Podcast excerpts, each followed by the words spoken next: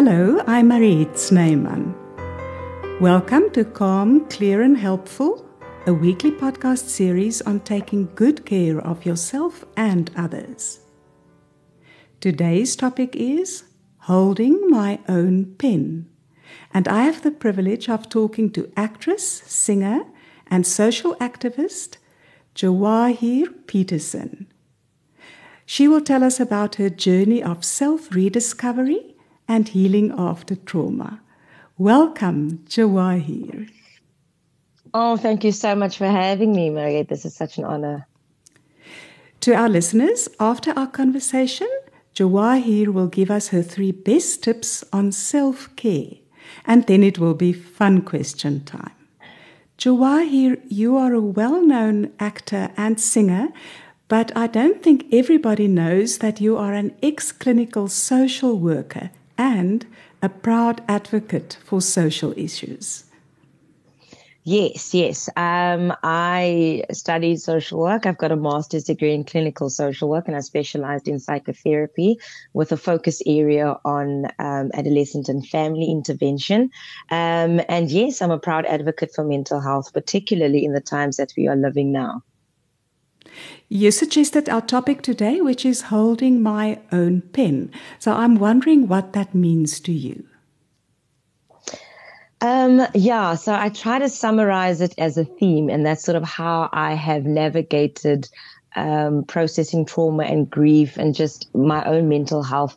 And I think you know it starts from from what we as as as those who work in in mental health call the life script. So even when you know when you conceived um, your parents, your grandparents, the society that you live in, the community that you raised in has sort of a script of how they view your life to be, this child that's on its way, uh, where this child's life is going, what this child's going to be like, where the child fits in with into the micro and macro systems. Um, and I think I was born into a life script. I was the eldest child of my parents' marriage um, and being in a Cape Malay, uh, colored, you know, being the elder sister, and you know, we call it the titi, comes with a certain level of responsibility that you almost inherit because of your birth order. Um, and you know, my fa- my parents being the musical, you know, people that they were, my father being the legend that he was. Um, I think certain expectations and being the template child because the first child being a mother myself i can relate to that that the first child is sort of the template the one that you the guinea pig that you try all your parenting you know all your parenting skills you try it out with that one and mm. so i think a lot of things were sort of prescribed to me in terms of roles responsibilities personal characteristics personality traits um, archetypes and things that I had to fulfill because of the life script that I was born into. Of course, unbeknownst to my parents and to me, because no one can foresee the future, things were going to happen in my life and in our family's life that would alter sort of the axis of the world that that you live in but those that life script sort of remained. So the basic storyline, if I can use that metaphor, the basic storyline is there.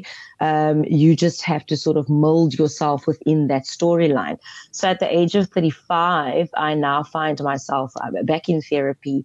Um, just to redefine how I see myself and away from and separate from and discarding a lot of what I think was prescribed for me by my life script in how I see the world, how I position myself in the world, the place I hold in the world, um, and how I connect to myself.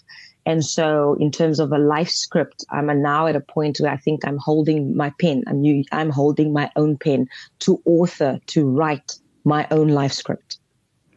Yes. And today we're going to talk about very dramatic things that happened in your life before you mm-hmm. tell us what happened when you were 20 year old, which I'm sure had a huge effect on your life script, um, could you just, for those who, who may be listening, maybe from other countries, and who don't know about your father and mother, could you just say something about them, who they were? Okay, so um, my mother uh, was born Velma Priscilla Anders, reverted to Islam, and then became Madiha Anders.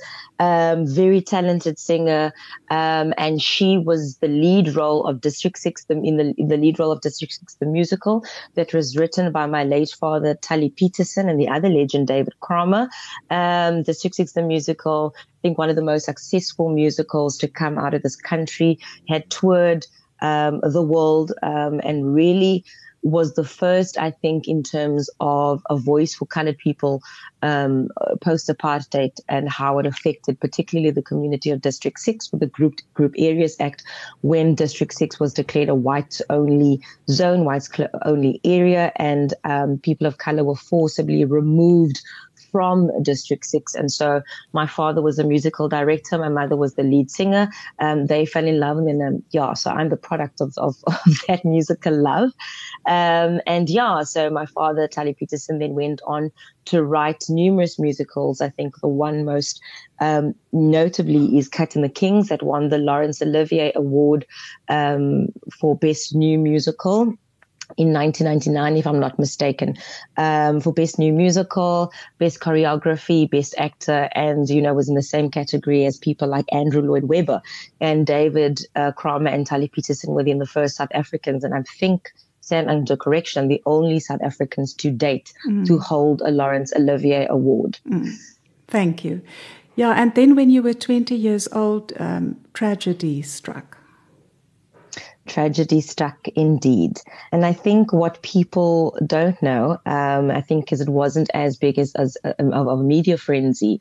Um, so let me go back to to the first attempt because I can say these things as facts now because after the three year long court case, all these things um, then came out as fact that um, so my mom and dad were married um, uh, for nine years. They got divorced then, um, and we went on a weekly custody arrangement. So from Sunday to Sunday, from six to six, you with one parent, and then from six to six the following week, you with the other parent, and that's how it would go bi-weekly.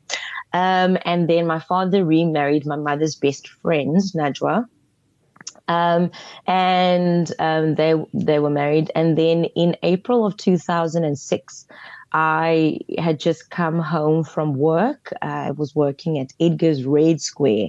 Um, in the waterfront. And I say this now because the shop is no longer there, and I want this to be in a time capsule so that I so that our listeners can reflect and go back and, oh, yes, remember there was a time when there was Red Square. Mm. Um, so I had just got back from work and uh, my sister, my younger sister, was at my dad's home. She just had her tonsils removed um, because when I was 18, I had had enough of the weekly, weekly custody arrangement and then made the decision to live permanently with my dad. Um, and my younger sister, who was 12 at the time, um, she's the youngest of my parents' four children came knocking on my door. And uh, because she had her tonsils removed, her voice and her vocal ability was obviously compromised. And she whispered and she says, uh, Titi, daddy's calling you, but something doesn't sound right. And I then get up and I go over to their bedroom, which was on the other side of the house. And I can hear he's calling my name, but it, it definitely doesn't sound right. So I knock on the door. Um, and nobody answers. So then I open the door, and my younger sister, bearing in mind, is still standing behind me. And I go inside, and the room is completely dark, um, except for the light from from a little television um, that my my dad was watching, and but I can't see neither my dad nor my stepmom in the room. And I, I say, Dad, Dad, where are you? and he says, put on the light, but don't freak out. And his voice doesn't sound at all like him. So I put on the light, and these images I think will live with me till the day I die. Um, the room was filled with blood. There was blood on the bed sheets, on the mm. carpets, on the blinds, on the telephone. There was blood everywhere. And I still don't see them. And um, I'm also mindful of the fact that my younger sister standing behind me and my life script is that you as the eldest, your role is to be the substitute parent. So you, you protect them as you would protect yourself and you protect them as you would if you were their mother.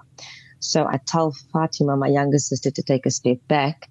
Um, and I step into the room and I look into my to my right past the built-in cupboards, and there is my stepmother crouched, sort of not even crouched, but sort of on the on the floor, um, with a long, I, I think, a shogun chef type of knife in her hand aimed at my dad, and my dad is hunched over her, holding her hands and the knife uh, away from himself.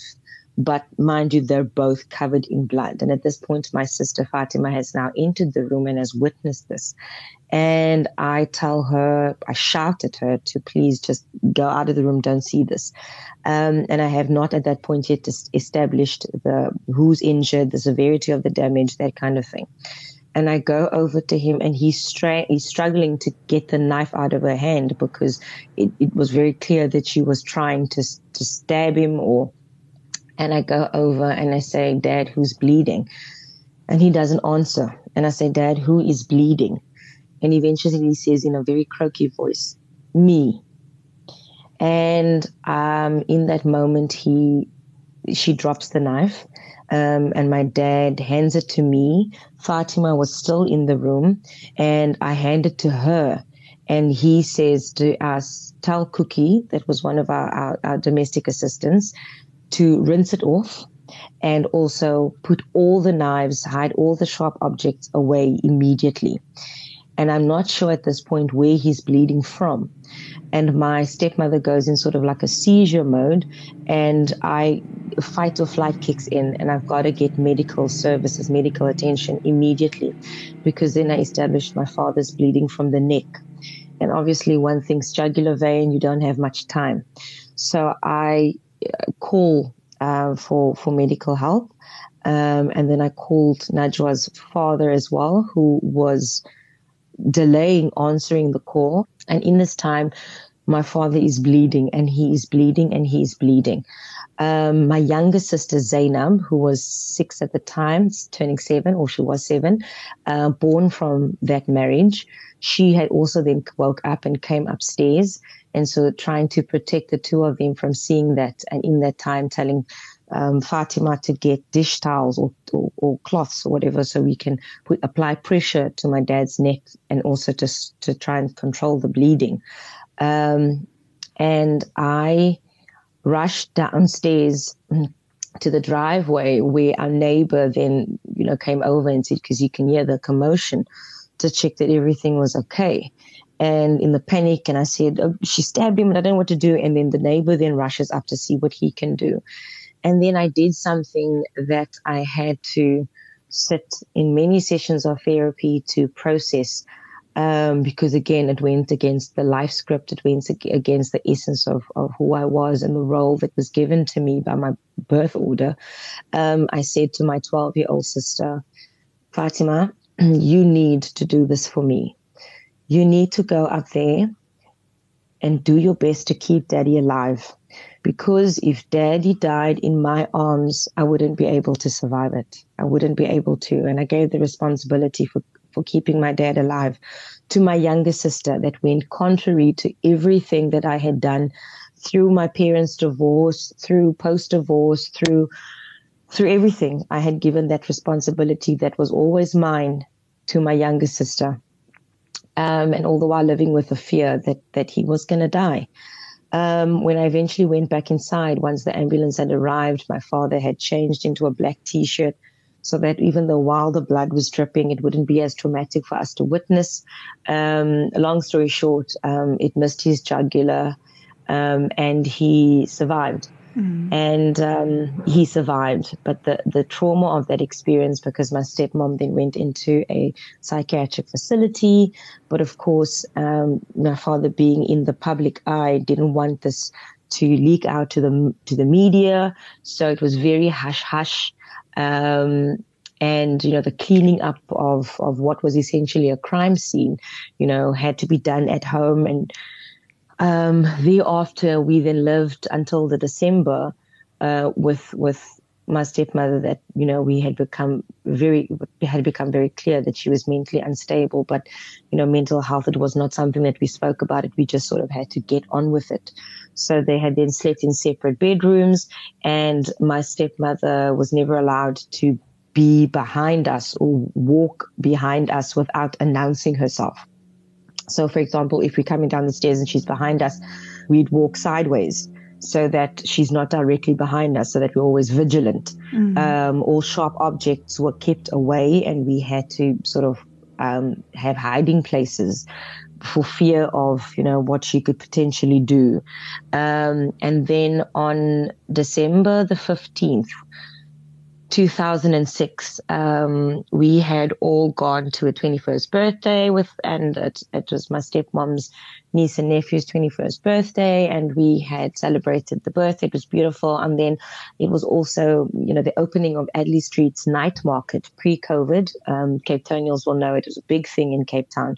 Um, the streets were blocked, and it is just, it's so, so lekker. It's just lekker. Mm. And um, I had the last thing I said to my dad um, as he left, he says, I'll call you tomorrow because that was a Saturday and the Sunday we were going to take a drive out um, to look for potential venues for my 21st birthday. And he wanted me to see this property that he wanted to buy and so just have some sort of daddy daughter time.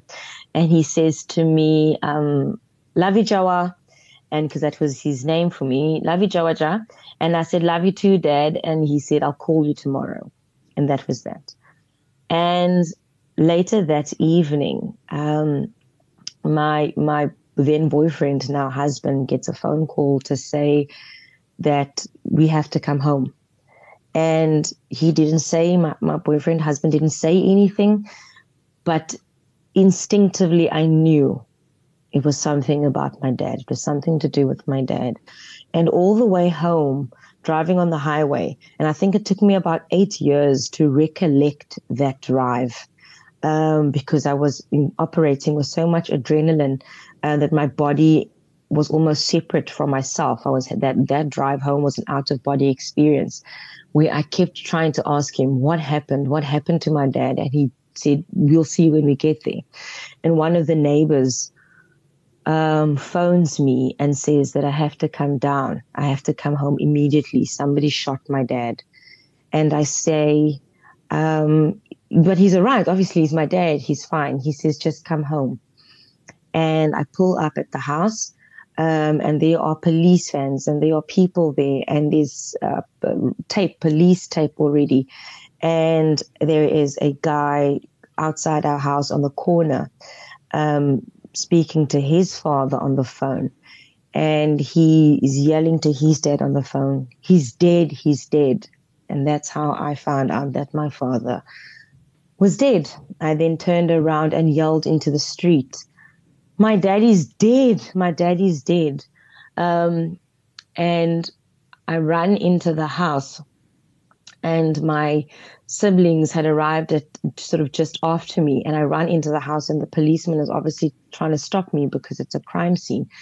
And I start yelling and screaming at him with profanity, which is very unlike me, mm. to let me through. Let me through. It's my dad. This is my dad. And he allows us to go. And we can only go as far as the bottom of the steps because further up there are but there's detectives and investigators and forensic specialists are all there, but I can see the blood that is dripping from the from the top balcony down. Um, and my siblings are behind me. And I stop them and I turn around and I go back outside and I said, You guys are not going to see that. That is not going to be the last image that you have of daddy. And we spent that night, um, and my stepmother was at the back and she was heaving and um, beside herself, completely traumatized, and you know was being sedated. And at this stage, we had no idea what had happened, how it had happened. All we know is that he was shot, and he was now dead. And we were sitting outside that house. Um, so my father, I I think, was shot on the fifteenth but was declared dead on the 16th. So the 15th of December, he died, and the 15th of Jan was my 21st. Mm. So we sat outside that house um, until about four o'clock the morning, waiting for what was daddy six hours before that, which then became the body, for the body to be taken away from from the home. We sat out there with a media circus happening behind us. Every newspaper, every news broadcaster trying to get an interview. Um, social services had obviously dispatched uh, trauma counselors to try and speak to us. My brother, who was 13 at the time, started running and people were running after him and, and he had no idea why he was running. His body just told him to physically run. And he just ran because it was just so unfathomable what was happening to us. Um, so yeah, on December 20, uh, 2006, December 16, 2006, um, our dad was murdered, execution style, tied up like an animal, and and shots in the back of his head. Yeah, two two less than a meter outside my bedroom door. Yeah, one has no words um, when listening. No. one doesn't have, and, I, and I'm almost surprised. I'm catching myself being able to tell this this story without being completely shattered and mm. emotionally overwhelmed, recounting this experience, which I think is just indicative of of the growth and of the journey. Uh, I'm not mm. saying that this is at all easy to recount. I mean, I feel it in my body. I can feel the lump in my throat. Yes. I can. My eyes are obviously welling up with tears, but um, because retelling the story, um, a defense mechanism was was always to retell the story as though it happened to someone else. Mm. Because if you actually sit and you sit with your body and you sit with that reality that this is what happened to you, it becomes physically overwhelming, emotionally overwhelming to process. Um, so yeah, being able to tell the story separate from oneself, I think, is what has what has helped. Mm-hmm. Um, and then, of course, the story didn't end there. Um, that you know, in that month, uh, as I said, from 20 to 21, um, so much happened, so much changed. Yeah, and we are looking at this within the context of your whole journey. So maybe yeah. you could talk more about what happened after that month and the new person you had to become? The new person that I had to become. I don't think it was entirely a new person that I became. I think that role was just further entrenched unexpectedly and um, the concept of rising up um, and stepping up mm. just became something that I had to live because, as I said, my parents got divorced when I was very young. And because we had done the weekly custody arrangement, um, the four of us, and we call ourselves the power of four, um, because the day that our dad died, he had returned from from London um, the Thursday evening, where the last musical that uh, Kramer Petersen had put together was Ghoema, that had just opened um, on the West End. And he had returned home the Thursday, and on the Friday, there there was a a concert where my brother sang with my father for the first and last time, and the Saturday my which was usually sort of let's go to the movies, let's do something together, which was a usual thing uh, my father said, instead of movies, let's go do some shopping at Canal Walk. So if you know, knew Taliep Petersen at all, he was extremely impatient. Um, you know, things had to follow a particular schedule, a particular order.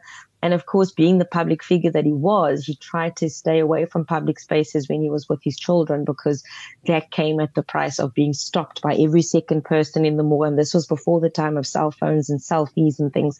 So people would stop and have a conversation with him. And of course, a two minute hello will turn into a five minute reminisce of going down memory lane. And we're just standing there waiting for daddy.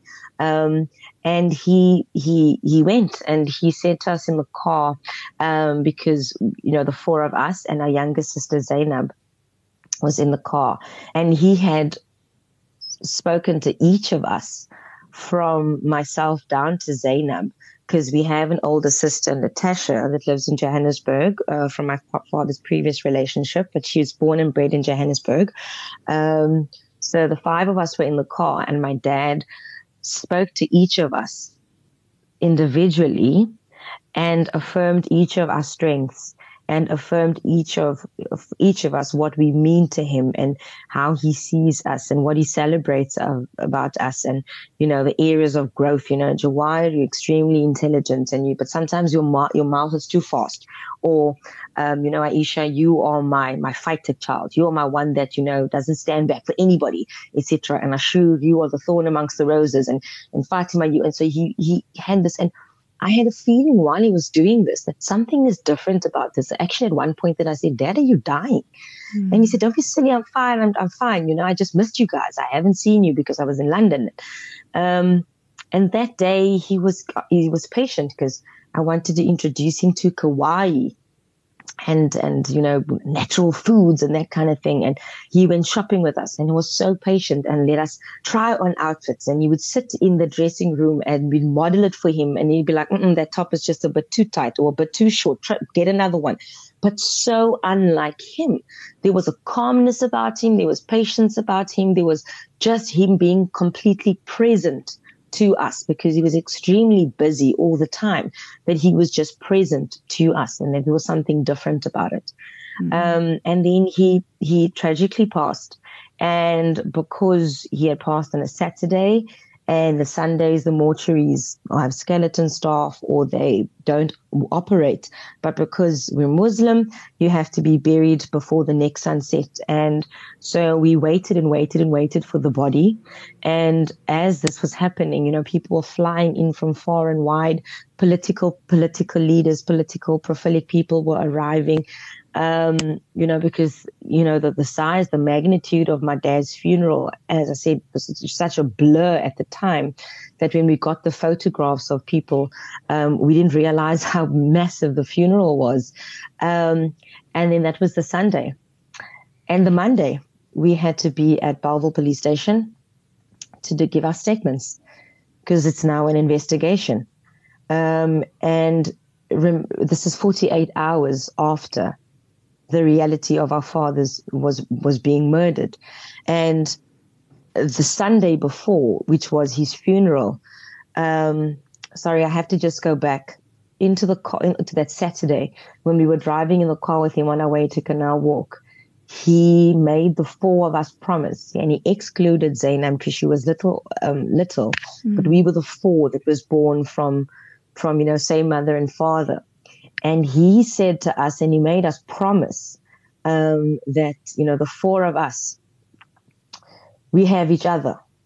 That's what we have. And he says, if anything, God forbid, ever happens to our parents, we only have each other.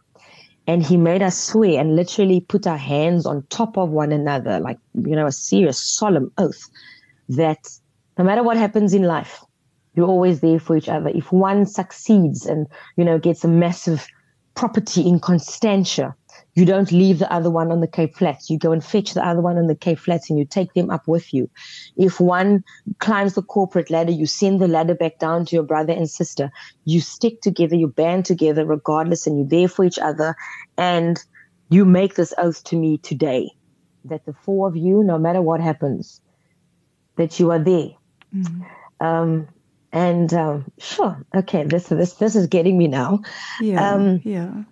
And so, um, as we stood around my father's dead body, um, with and, and I'm, I'm sorry to be so graphic, but these are the graphic images that that still live in my mind, that act sort of as a backdrop to to the trauma, uh, the trauma flashbacks.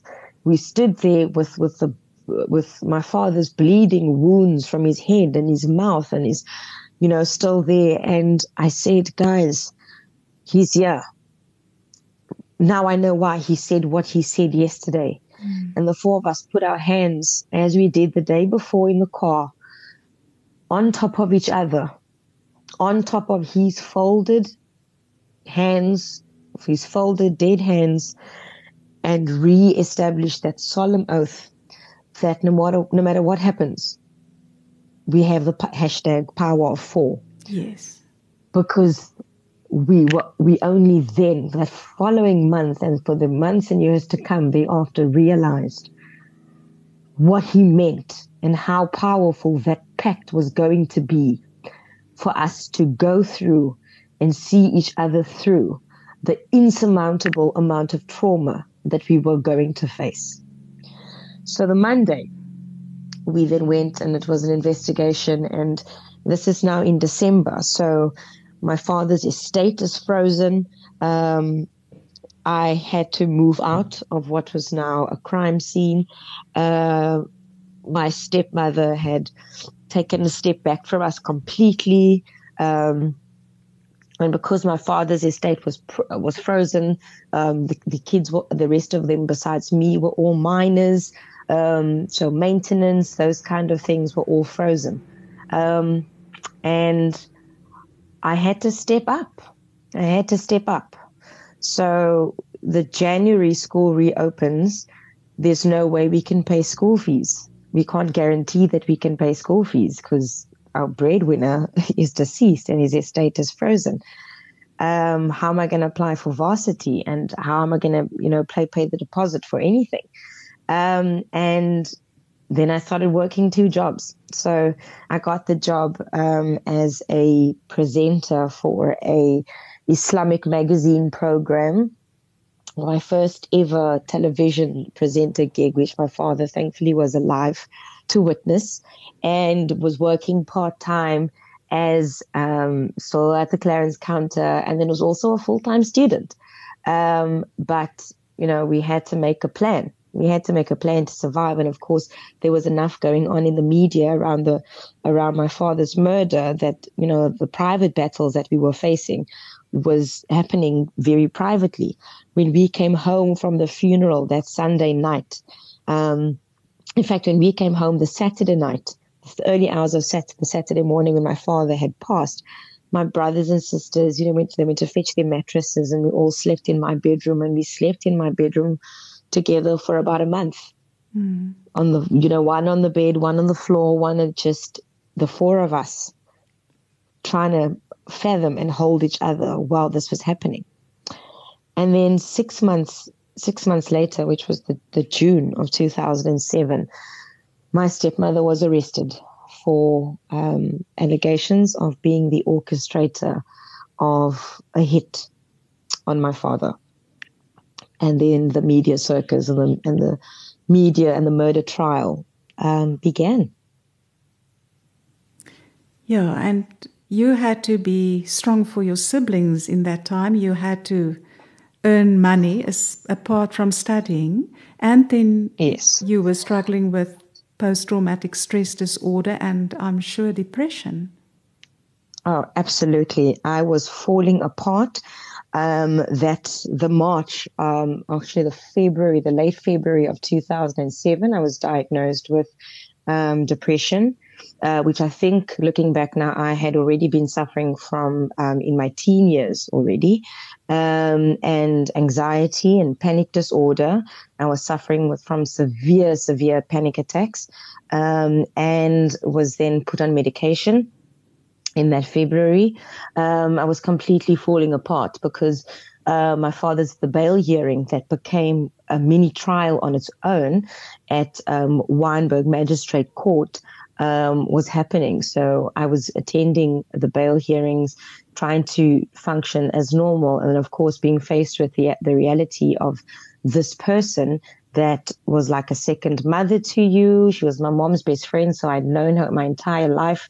Um, to try and f- fathom this level of betrayal, and to hear that m- multiple attempts of murder of my father was being planned right inside our home, right at the supper table, right at the, you know, when we prayed together, these plans were being made unbeknownst to us. So try to fathom that kind of uh, betrayal. There's no other word that I can say. That kind of betrayal, that kind of how is this happening to my life? Um, reality, trying to process that while trying to to thrive at at university while trying to ensure that my brothers and sisters, because my sister was in matric, my my one the one that's born after me, Aisha, she was in the matric waiting for her results when my father was murdered. Um, the other two was in in grade seven and eight uh, when he died. So trying to ensure that the youngest one goes into high school on some sort of some sort of stable footing. The one starts grade nine on some stable footing. The one enters first year varsity on some stable footing. Just trying to because we have to bear in mind that this was on the front page of every newspaper every day. This was the headlines of every news broadcast every day. This was on the posters of every newspaper, on every pole every day. Every time we walked into a shopping mall, every time we walked into a space, people were talking about it. Everywhere we went, people were whispering behind our backs. Everybody, so, so the re-traumatization that was happening on this macro scale while we had to put on this fake mask of bravado um, that everything is fine, everything, and only behind closed doors could we completely fall apart because my mom was then now put into a completely single mother position.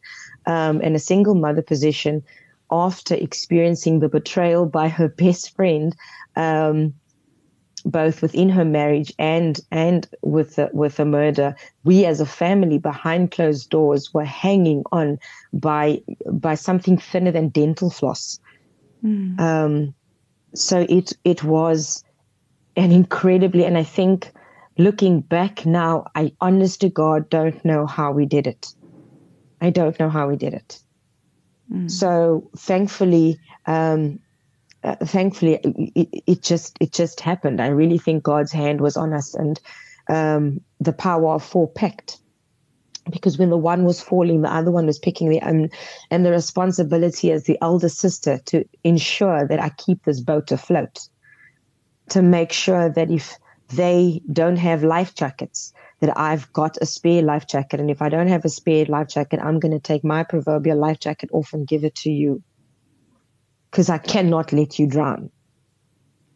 So it was sure from I, I I was 20 when he died. I was I was 28 the following month almost. Yes. In a month, I grew seven, eight years emotionally, um, unprepared, rapidly, prematurely, catapulted into adulthood in that month. Yes. And then then many things happened because you graduated three times and you got mm-hmm. married, you had two children, mm. you reached mm. many other milestones. So yes. when you look back, how how did that affect you that your father wasn't there and that you were in this position? You know, Mariette, I, I, I, must say that uh, it getting married without him was very very difficult. I think gradu- graduating oh my gosh. Um, because what had then happened was i went my defense mechanisms and all the while battling depression and anxiety and post-traumatic stress disorder and intrusive anxiety attack, panic disorder symptoms, debilitating symptoms, which I can expand on that I don't think my peers at varsity knew, that my colleagues at work knew the suffering that I was enduring actually um, underneath the surface. Um, that that I had worked twice as hard um, at varsity because I had to get to the dean's merit list to in order to get bursaries and scholarships to finish my studies, to pay for my studies, and so did my brothers and sisters. We had to work twice as hard so that, you know, we don't know how long the estate is going to be frozen. We don't even know if we're going to inherit anything because the reason my dad died was that was my stepmother wanted the life insurance. So she had insured that the will didn't exist and that the life policy was in her name and those kind of things. So there was no guarantee. And to this day, we didn't inherit anything because that was the, his murder was was planned to a T for its end goal.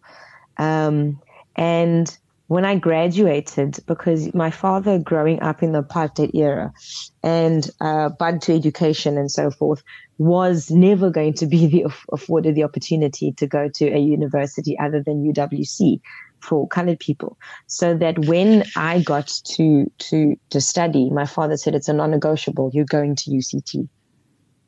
You have to get the marks. I don't care. My child is going to UCT. My people were not afforded that opportunity. My child is going to be first generation post apartheid to experience and to relish in the freedoms that he made sacrifices for. So when I got to university and it was my first day and I, I was initially there to study law, um, and he walked me up Jammie Jameson steps to my first lecture hall. I think he was the only parent amongst all the other first years basking in their new independence who had arrived with their father. But I think it was such a proud moment for him to walk up those steps and to walk onto what was previously a whites only ed- um, educational institution and to know that his daughter is now on now in this space and knowing what the sacrifices that he made during apartheid so that we could have this these opportunities, I think it meant more for him than it did for me. So that when I graduated, um, top of my class, Dean's Merit List, Golden Key uh, Society, class medal, um, it was heartbreaking to not have him there and say, Dad, I did it. I did it for our people. I did it for your family.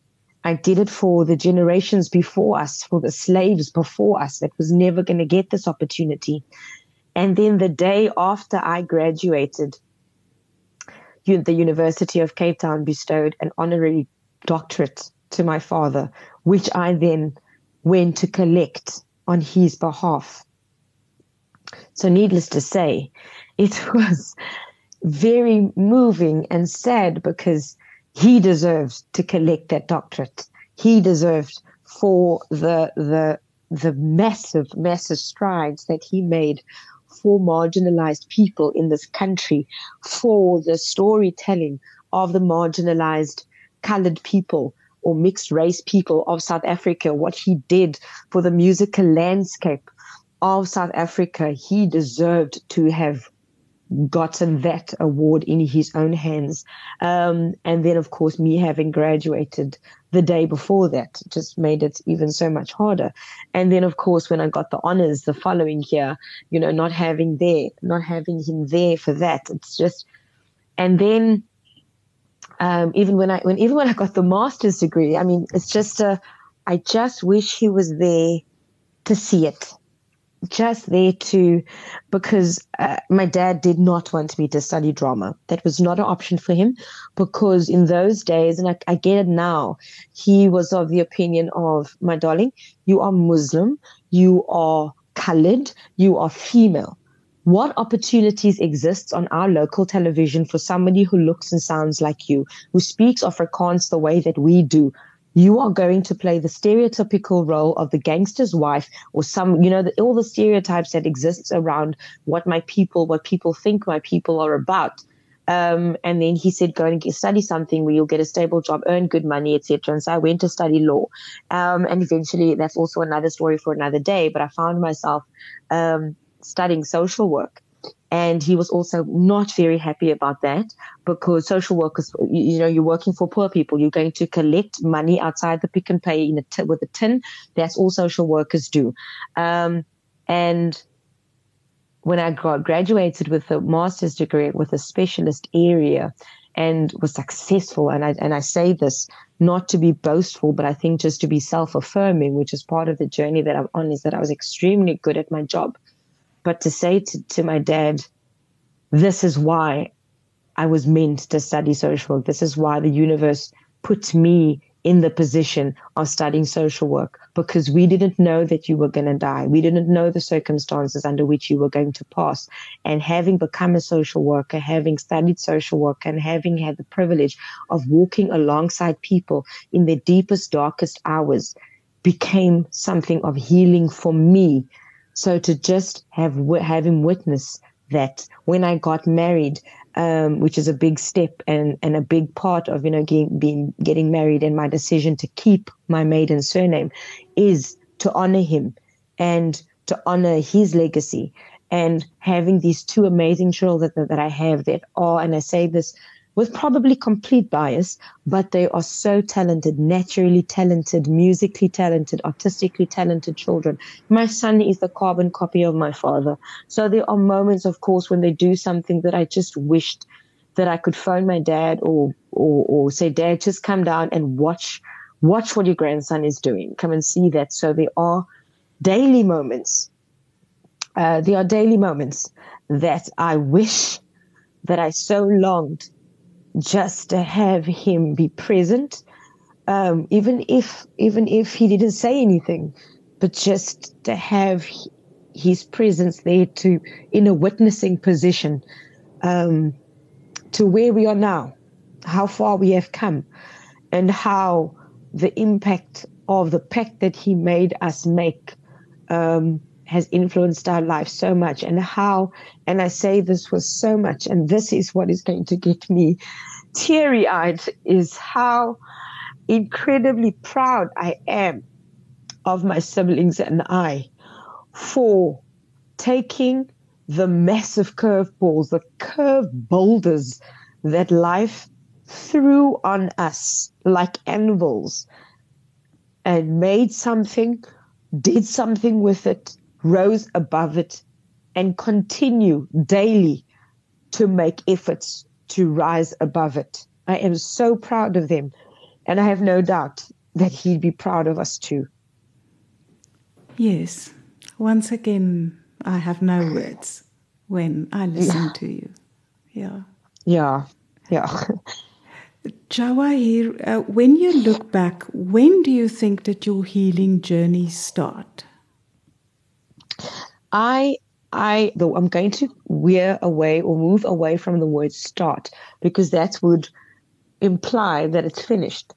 Um, oh, my healing process, you see, mm-hmm. it's finished. Um, I have done healing in hindsight, upon reflection. So if I look past, if I look back into the first aha moment of, sure, I'm healing, there are wounds that are healing here, is that um, I had made the choice when I started practicing, when I started my first year um, as, a, as an auxiliary social worker, to not work in the area of grief and loss because I just felt that as a practitioner, I wasn't confident enough in my own tools, in my own skill set to be able to be neutral, to be able to be supportive and stable and strong enough to assist another walking that road when I myself was so vulnerable um, in dealing with issues of, of, grief and loss.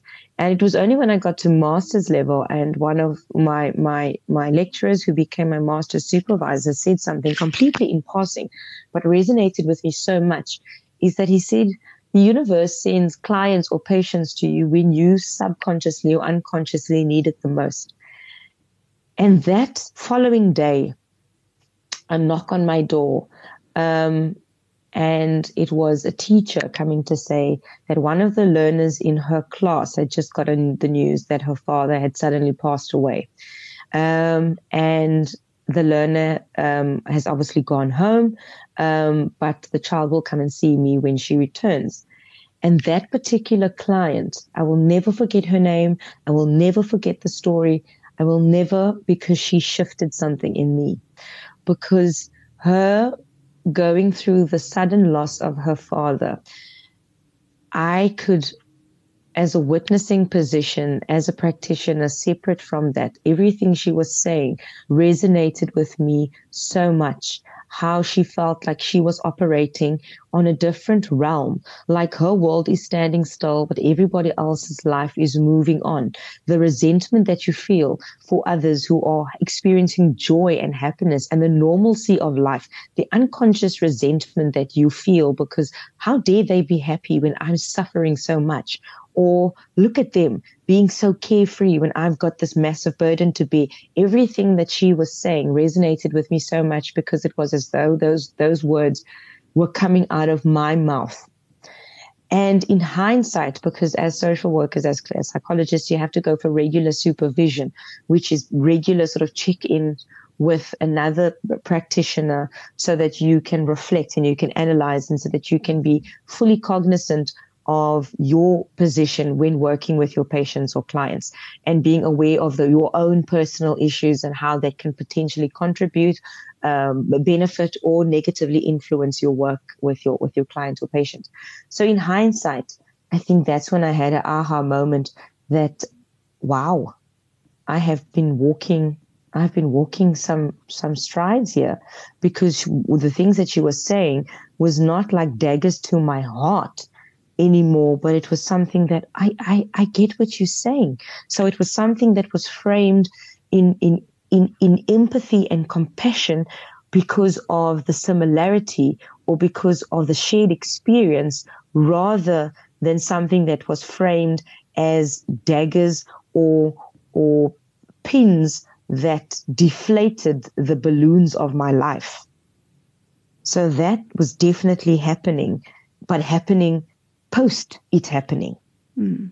If that makes sense. It makes sense. But what I had, yeah, yeah, and I think um, because as this con- con- con- as this conversation develops, I have to also say that all of these things were not coincidental because I was a, a practicing social worker and I had to be const- constantly held accountable for the work that I was doing because as social workers, we also take an oath to to do the best that we can for our our patients. And doing the best that you can is in, is ensuring also that you are the best that you can be in order to the, do the best that you can do for the person that that is entrusting you to hold him in the psychological space.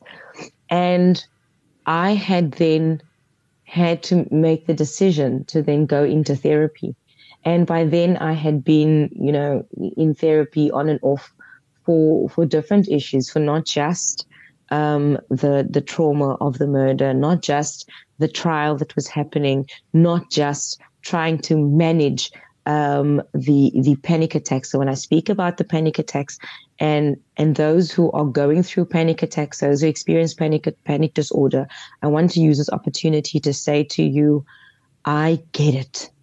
I get it. The hyperventilation, the, the, the twitching of the eyes, the palpitations that you experience, the convinced emotion of I am dying right now. In my life, I have probably driven to myself to the ER or have rushed myself somehow, or somebody has taken me to the ER at least eight times to have ECG machines on because I'm having a heart attack and I'm dying right now to feel like the world is spinning, like you cannot breathe. Every vessel in your body is shaking and trembling. Your mouth gets dry. You're getting lightheaded. You feel like you are going to faint. You, it is a debilitating and intrusive condition to live with.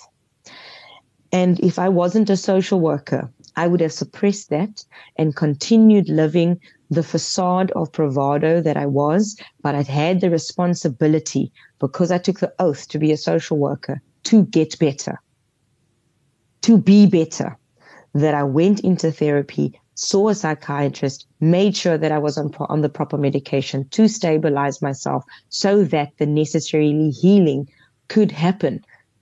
That while I'm walking in the dark tunnel, I will eventually see the light.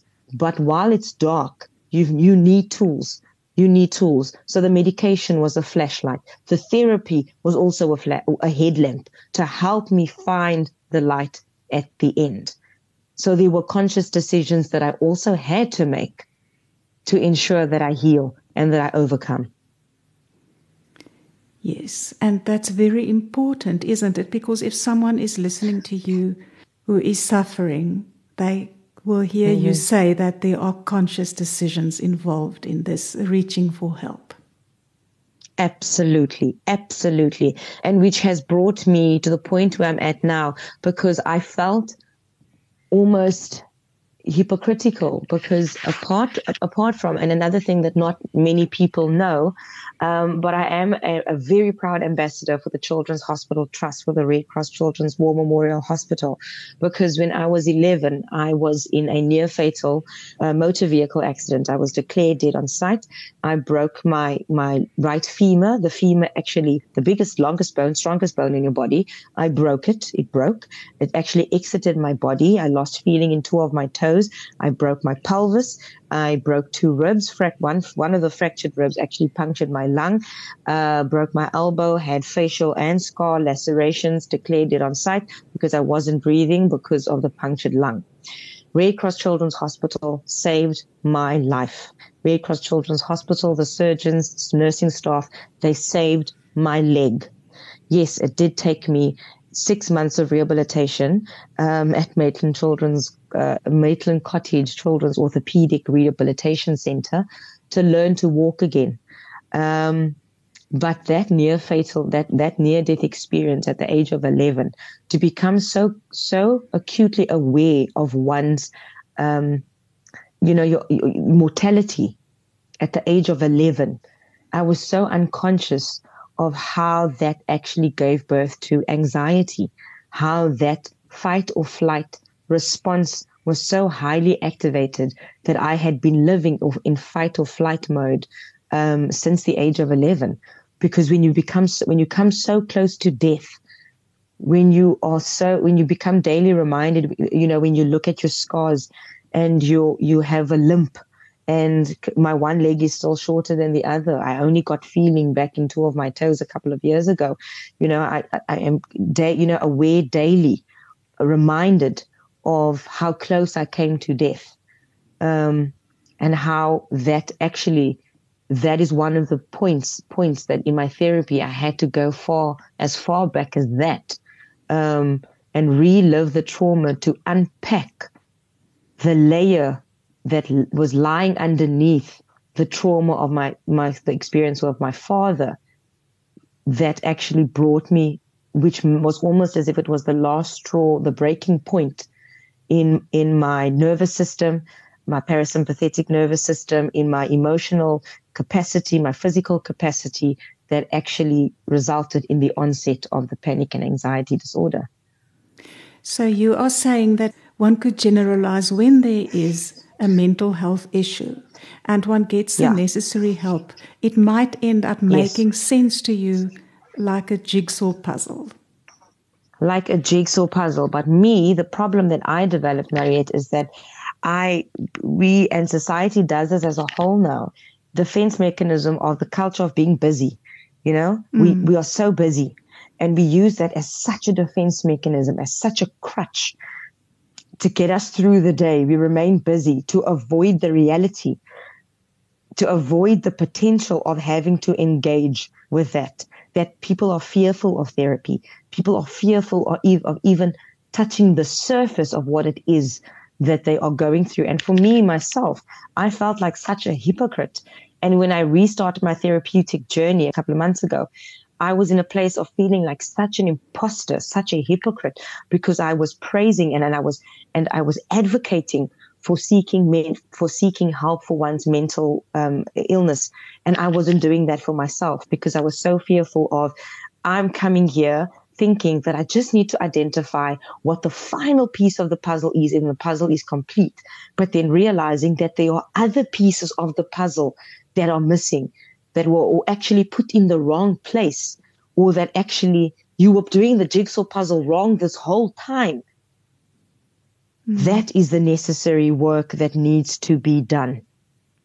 And I will say it now and I will say it to people and I will say it because what you see on television, what you see on the magazine covers, that is obviously what the media wants us to see. But I am saying that there are days and there have been days that if I didn't have to get out of bed, I wouldn't.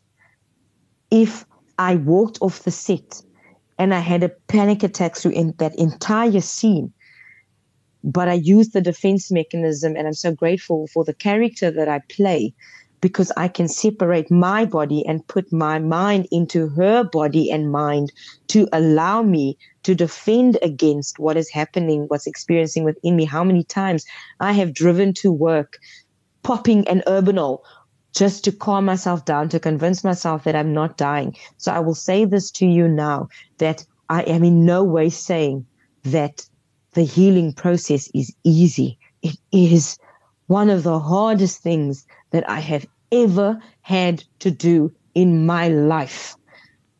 When I thought going through the trial, I thought testifying in my father's murder trial was me being brave and courageous. No, it wasn't. That was me acting in survival mode. But me sitting with my therapist and my psychiatrist and being honest and truthful of how much I was suffering, that is bravery and courage. So that is what I want to say to those who are listening, who are contemplating, because you are causing yourself unnecessary suffering. I can tell you from firsthand experience, getting the help, it is hard. It is, it, it made me at times want to stop, to not continue. And many people stop therapy because it just gets so hard. But if you push through, if you push through and once you just see a flicker of light, when there was that one morning when I got out of bed and I didn't feel like a ton of bricks had fall, fallen on me in the middle of the night. When I could laugh at something, genuinely laugh at something, and not because that's the false bravado that I was putting on, I realized there's a shift happening. But you have to go through the absolute depths, to the absolute pit of sadness and woundedness to get to that point. Thank you, Jawahier. Where can people follow you if they want to know more? Okay, so I um I'm not that great with social media. I'm a I'm a millennial. So um but I have surrendered to to Instagram, to TikTok and to Facebook. So they um I am trying to share as much as as possible, but I'm also cognizant of the fact that um, and many people do this. I want to use this platform as well. That venting on social media is not, it's not helpful. Yes. Because you are seek you are seeking affirmation and you are seeking advice from lay people who might either confirm your denial, who might either reinforce your suppression and refusal to engage with a potentially alternative narrative. You are you are putting yourself on in a space where people might who don't have the full context, who don't have the skill set and the tools to give you, present you with opportunities to be self-reflective and accountable. So I don't necessarily post things about my personal journey on social media because my personal journey is not the same as yours. And please, people, please, please, I'm getting on my soapbox here. Can we stop doing this? Can we stop doing this when we go through something horrendous? The what people say all the time. We say it to ourselves and we say it to each other. Oh, but you know, there are people going through so much worse. Mm. Do not do that. Do not minimize your suffering. Your, the, somebody going through a pinprick, that is the pain that you are experiencing who might in, in, in, in pain threshold not compare to somebody that had an axe put into their skull, but the pain is pain. By minimizing your pain, you are suppressing it and you are feeding into the denial, denial to not have to engage with it because you are comparing two relative separate experiences. So I try my best. So I share my things as a hope, as to inspire others to seek help, to know that just because you're on TV and people think you lead a successful career does not mean that behind that camera lens is not a human being who also goes through stuff, who also struggles, who also sits with mom guilt, who also juggles too many balls and feels overwhelmed, who also suffers from burnout, who also to this day is sitting with treatment and management for anxiety, post traumatic disorder, and panic disorder. Yes. And then your tips that you're going to give us actually dovetail with that because your tips are on self care.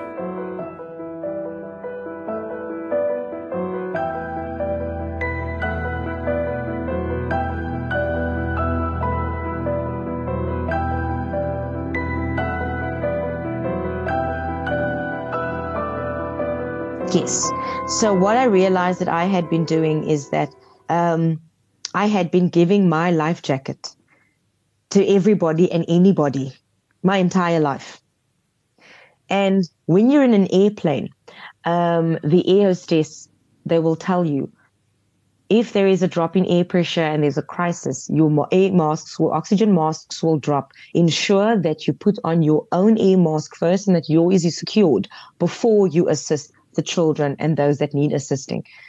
So I had to make this decision at the age of 35 after having two children and being married for 12 years that I need to put my oxygen mask on first because you cannot pour from an empty cup. You are of no help and of no service to anybody if you are wounded and you are hanging on by a thread. Mom guilt, feeling like I'm not enough, feeling like I'm not present enough or doing enough and realizing that we all juggle balls in our life. We all juggle. We've just got to decide which ones are rubber balls and which one are, which ones are crystal balls. The rubber balls can bounce back. I don't have to reply to that email right now. I don't have to answer that that WhatsApp message right now. It's a juggle. It's a ball, a rubber ball. It can bounce back. But if my child is ill and running a fever, that's a crystal ball. I've got to attend to that one first. If I am struggling and I'm in the middle of a panic attack, but I'm sitting with my child's homework, I've got to tap in and ask for help. So I tell my husband, I'm struggling at the moment. You tap in. I will go and deal with a crystal ball because my mental health is a crystal ball so that I can pour from a full cup. Once I'm settled, once I've sat with anxiety attack and it's passed, I can now pour into my son's cup from a full cup. As self, it is not to take care of yourself and to say that you need help. And I say this particularly to men because I'm feeling so, and I don't want to say sorry for men because it almost feels like I am emasculating the man, mm. which is already a trigger for many men. I'm saying for you because there are so many risks and stigmatization around men seeking help the culture of boys don't cry, the culture of you, if you, if you display emotions as a man, you are somehow weak. No, you are a human being. You are a human being. You have emotions like everybody else. Your society has done you a massive disservice by somehow creating and, and over years of patriarchy made you believe that you're not entitled to feel sad, that you're not entitled to cry, that you're not entitled to feel emotions other than anger, because that is somehow equates strength and somehow makes you worthy of your role as a man in society. Vulnerability is what makes you human. So seek help. See, there is nothing shameful in seeking help. And I want to use this platform also because it helped me so much also in knowing that the same way that we view physical health, if you have diabetes, there's no shame in you taking your insulin. If you are you know, dealing with cancer, you are not shameful of your chemotherapy journey. So in that same way, can we not be shameful of medication to stabilize mental health? Can we not be ashamed? Can we not be stigmatized by seeking treatment for our mental unwellness? Self care is so important. There is only one you. Thank you, Jawahier. And now, with a change of tone, can I ask you your fun yes. question? Oh, I'm excited to hear this. Now, I did see something on social media and it was something delightful because I saw some pictures of you wearing really colorful socks. And my, yes. my question is if you could design a special pair of socks for each of your children, what would each yes. pair look like? Okay, so this is a very fun question because, fun fact, I'm I get cold all the time. I am perpetually cold, which doctors say are, are related to my anxiety, but I'm, I'm, I am perpetually cold. But when I started first year varsity, there was this trend called toe socks. So that it looked like a glove, but for your toes. So oh. that every single toe, every single toe was covered by an individual sock and for me, that was the best creation since sliced bread because that means that even with my flops, even with my sandals, I could wear socks. So for my kids, it would definitely be toe socks, gla- glove socks. And it would be personalized because I'm extremely sentimental. And so each toe would have a word that describes them. So it would be funny, it would be talented, it would be kind, it would be resilient, it would be uh, humorous, it would be, and every single toe would be tailor made or specifically designed with a word that describes them so that while they're walking in their socks, grounded on the earth, grounded in humility, grounded in the sense of humanity, on their feet is affirmations, if that makes sense. Beautiful. And I want to thank you for this podcast because what what I get from you is that you have respect and you honor. You have just honored your children's characteristics and you have mm-hmm. honored your father and other people mm-hmm. and you honor mm-hmm. your own journey. And that is what mm. I wish to take from this. Thank you. Thank you. Maybe take it in South Africa, we have a, a, a, word or a title that comes from the Zulu culture, it is Zulu language. It's called Ubuntu. I am mm-hmm. because of you. Yes. I cannot exist without you. So that is the message. Ubuntu. We cannot without each other.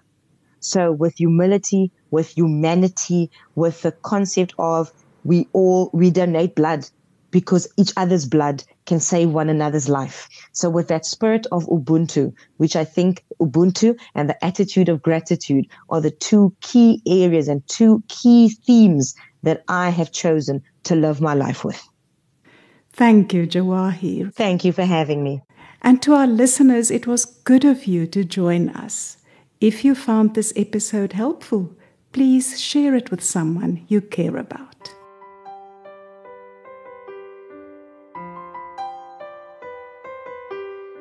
If you'd like a more fulfilling relationship with your beloved, if you wish parenting could be easier, or if you're interested in upping your emotional well being, you're welcome to visit my website, marietsneyman.co.za, for free articles and podcast episodes.